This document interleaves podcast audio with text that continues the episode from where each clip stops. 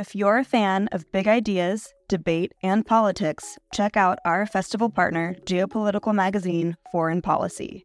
A forum for informed debate about global affairs, Foreign Policy keeps a finger on the pulse of world news and political happenings. Beyond articles that delve behind the headlines via traditional reporting, Foreign Policy has so many other products to offer, ensuring that no matter how you like to engage with eye opening content, there is a method for you. Check out their free offerings like Foreign Policy Live, their forum for live journalism, newsletters, and podcasts. And with a subscription, unlock in depth features and quarterly magazines, including their recently dropped spring edition all about India. Fans of IAI will love foreign policy for more of the mind expanding, insightful content that they seek. To explore their content, take advantage of an exclusive discount for IAI fans. Subscribe now using promo code LIGHT24 to save 50% and unlock access to everything foreign policy has to offer.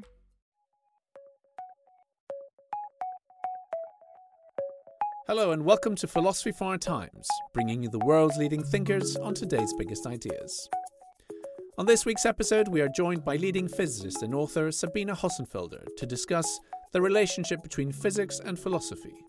In this interview, she contemplates how science can accommodate human subjectivity and considers the role of physics in helping us tackle major philosophical issues involving time, free will, and consciousness. Sabine Hossenfelder is a theoretical physicist who specializes in the foundations of physics. She is a research fellow at the Frankfurt Institute for Advanced Studies, where she leads the group on superfluid dark matter. She is the author of Lost in Math How Beauty Leads Physics Astray, as well as the forthcoming Existential Physics A Scientist's Guide to Life's Biggest Questions. Hossenfelder is also the host of a popular YouTube channel called Science Without the Gobbledygook. If you enjoyed today's episode, don't forget to like and subscribe on your platform of choice and visit our website, iai.tv, for hundreds more podcasts, videos, and articles from the world's leading thinkers. It's now time to welcome Sabine Hossenfelder to Philosophy for Our Times. Sabine Hossenfelder, welcome to How the Light Gets In. nice to meet you. So, Kant said this famous quote the two things fill his mind with awe and admiration the starry heavens above him and the moral law within him. Do you have a feeling of awe and admiration towards the universe? Sometimes, uh, sometimes more so, sometimes less so, uh, depending on what news page I look at. Uh, I mean, there's certainly a reason I went into science because that's what inspires me. Um, so certainly that plays into my motivation to go on with my research. And is it is it hard to revisit that sort of feeling of awe and kind of mystery many years down the road when you're when you're a researcher and you're caught in the thick of it? It's kind of interesting how much my interests have changed over the time. Like when I started out doing physics like 20 years ago, I was very much into particle physics. You know, mm. I thought that's the most interesting thing ever. Like what's matter made of? What are the smallest things? And how does everything hold together? You know, how, how does the whole universe get build up of these tiny things. And I, have drifted away from this towards more you could say philosophical questions about how much can we actually really understand using mathematics about the origin of the universe, about also the structure of matter, but also uh, what do we mean by a measurement? Uh, you know, can we take the human out of the equation, uh, that kind of thing. Yeah, absolutely. And in relation to that, I mean, you've, you've long argued against sort of looking for beauty in physics and how mathematics can somehow lead physics astray down sort of uh, rabbit holes. Even if there isn't a place for beauty in physics, is there still a place for creativity, you think? Is physics a creative endeavor? Yeah, you, you're phrasing this a little bit more strongly than I intended it to be. It's not that I say there's no place for beauty in physics. What I object to is that uh, a lot of physicists, in particular theory development, use very constraining notions of beauty and they just assume that nature has to fulfill them. And what the argument that I make in my book, Lost in Math, How Beauty Leads Physics Astray, is that if you start with the assumption that nature has to be beautiful in a particular way for which you have a mathematical expression and, and you use this as, a, as, an assumption for your theory development, that's the wrong way to go about it. Uh, instead, we should be looking at nature with an open mind, and I think that's how we will find new beauty. So it's not like there's no beauty, but I, I don't like it that physicists use beauty in this very narrow uh, sense. Uh, so you're asking, is there a place for creativity in science? Uh, well, it, it's pretty much impossible to do science without creativity. Um, but it's, it's kind of a very constrained type of creativity uh, compared to the arts, where you have a lot of freedom, whereas in science it's very technical to some extent. You know, there, there are lots of rules you have to obey, and you can't just say, well, I'll, I'll break them a little bit, right? Uh, you're not allowed to do this. And in theoretical physics in particular, a lot of those rules are just mathematics. You can't just say, well, I'll, I'll forget about the mathematics and um, stop believing in it. So, apart from sort of this, this notion of beauty, physics is also driven by other values, and a kind of key one is simplicity, right? Theoretical physics for a very long time has been trying to get a unified theory of everything, having one simple sort of model that explains everything. Do you think that's also a sort of wrong motivation to be looking for simplicity and singularity in physics, or is it actually helping drive physics innovation? So, there are actually two different notions of simplicity. One one of which is just, I would say, a natural ingredient of science, which is that you shouldn't make a theory more complicated than it has to be.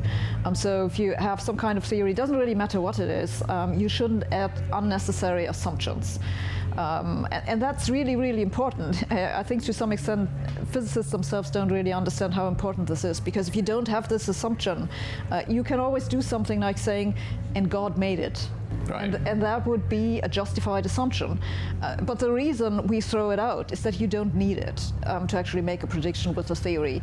Um, and so this is what you could call Occam's razor. Um, don't make any unnecessary assumptions. But there's a different kind of simplicity that, uh, especially in the foundations of physics, scientists often refer to, which is what you just said. Um, we're looking for a theory that's just simple period. And um, that's certainly driven to some extent by looking at the history of physics, where we have seen a trend towards simplification.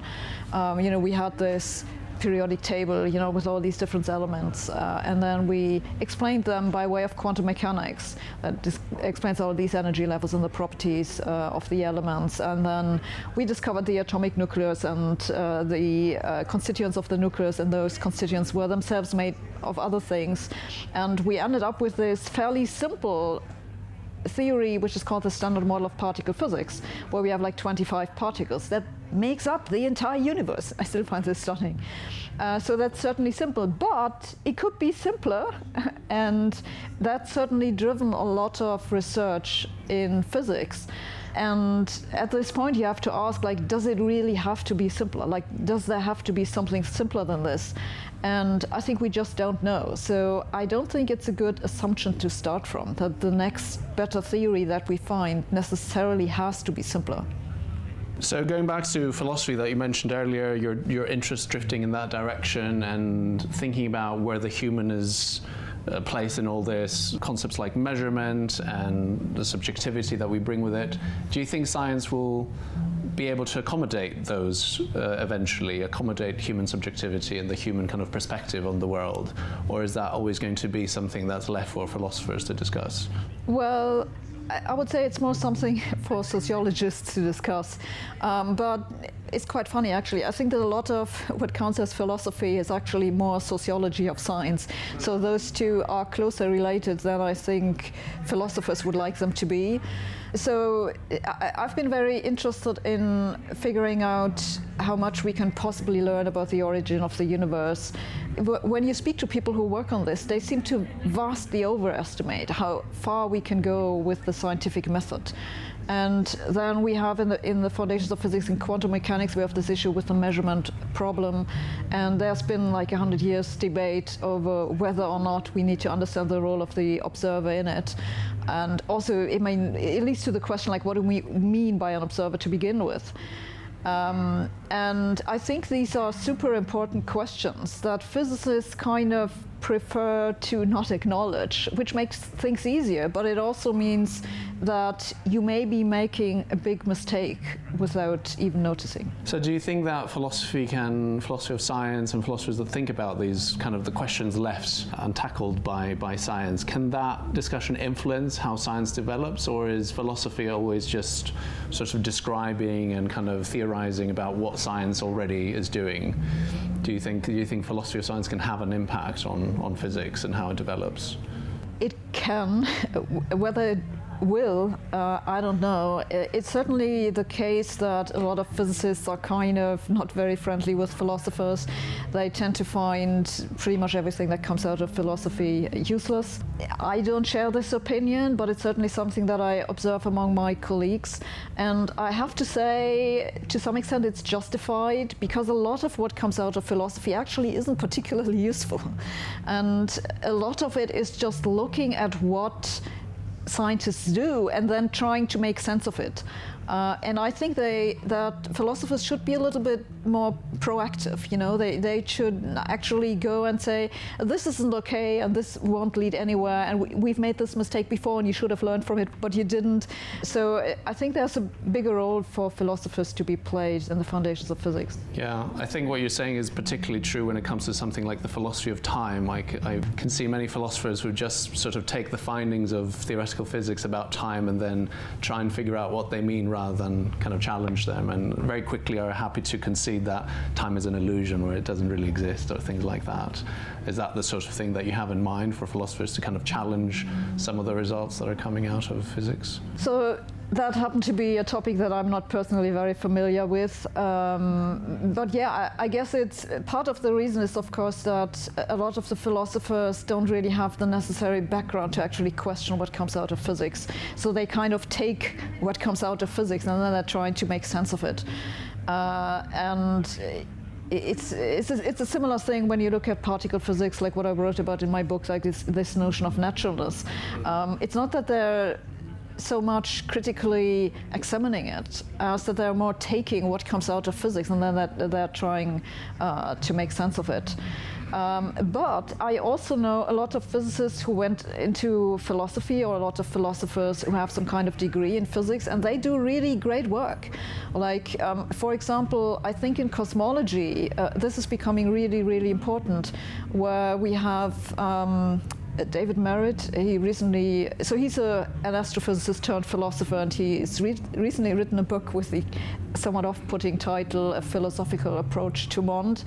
Um, but it's a really thorough analysis of uh, dark, the dark matter hypothesis versus modified uh, Newtonian dynamics, and he's asking like which of those two theories actually does better explaining uh, evidence, and he rates these theories on criteria that have been provided by uh, philosophers, and and I think that's super useful. Now we only have to get the astrophysicists to actually read it.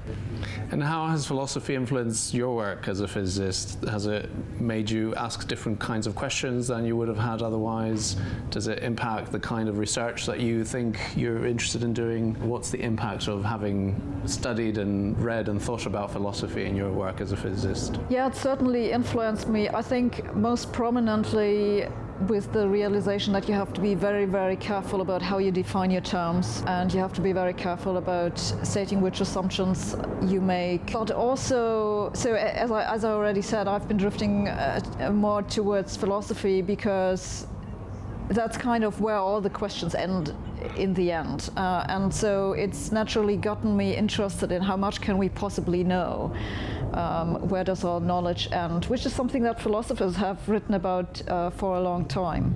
Are there some recent big shifts in cosmology that you're excited about? Is the science of physics kind of moving forward, or are we going through a kind of more stagnant period? How do you see the moment that we're in? Well, cosmology is, is an interesting topic to mention because I actually do see that there are some things being shaken up, you know, where people were once very, very sure they have it all figured out, and now they have a lot of new data where they're like, yeah, it doesn't really fit in. You know, maybe we'll have to think about this again. Uh, and one of those cases is, for example, the cosmological principle, which roughly speaking says that the universe should be on on the average the same everywhere. Like if you average over a very large distance scale, the distribution of matter should roughly be the same. It just turns out from observations it's not the case. And that's a problem because that's one of the assumptions that underlies the current standard model of cosmology, which is also called the concordance model or lambda CDM, so it's all the same thing. And that's very interesting because if you don't have um, the cosmological principle, you basically have to redo all these data fits. And that can shake up a lot of things and it could resolve some tensions and maybe lead to some new discoveries. You're a big science communicator. You have your own very successful YouTube channel. Um, you didn't start that way. You started out as a blogger, a science blogger.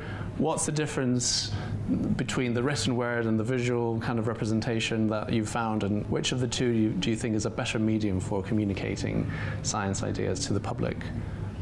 Oh well, I, I think they're they're both good, but some work better for some people, uh, some work better for other people.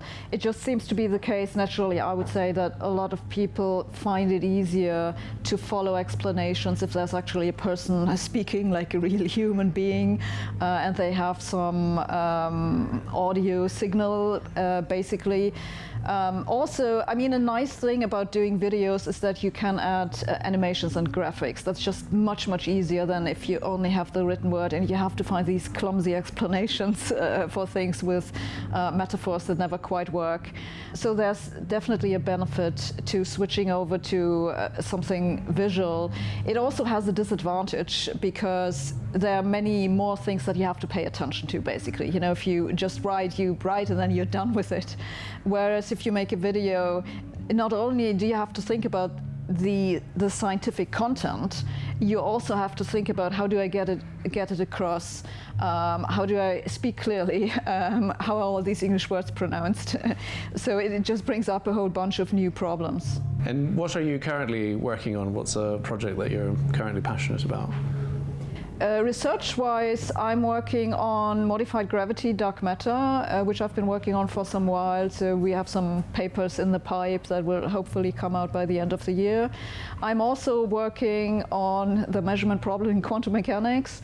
Um, so this is where my philosophical interests uh, have taken me. Um, it's something I kind of do on the side. And I just finished writing a book, uh, so I'll have a new book coming out uh, next year in the summer uh, which is basically it's about the intersection between philosophy and the foundations of physics. So all the big questions, also about the nature of time, is time an illusion? Um, does the past still exist? Does the universe think? Um, all these kind of things are in my new book. What is? What do you think is the biggest kind of question that arises from physics that has a kind of big philosophical question behind it? Well, it depends on, you know, do you mean the, quest- the biggest question for me or the biggest question for the average person you would meet on the uh, street? I think what most people care about very, very deeply is uh, free will. Has physics ruled out free will? And my book has a chapter on that. Mm-hmm. Um, so personally, I'm much more fascinated by this uh, question, like, does the future already exist? Mm. Which seems to be strongly suggested, at least, by Einstein's theories of space and time belonging together. Mm. And what do you think that means? Do you think we can actually change the way we sort of live our day to day lives if we come to that realization that time is an illusion, time is the future is fixed, it's all laid out like a map and we're just navigating it in some ways? Or is this all, always going to be just an intellectual exercise for us? It, depends very strongly on what you mean by change. Um, so, arguably, as we live our life, we have to make decisions, and you could say those decisions make a change uh, in your life, for example. So that's one notion of change you can talk about, and that's perfectly compatible with the deterministic time evolution. Now, if you're asking, had there actually been different possible futures, and did I get to choose one of them? That just isn't compatible with the laws of nature that we uh, currently have. Sabine Hossenfelder, thank you very much.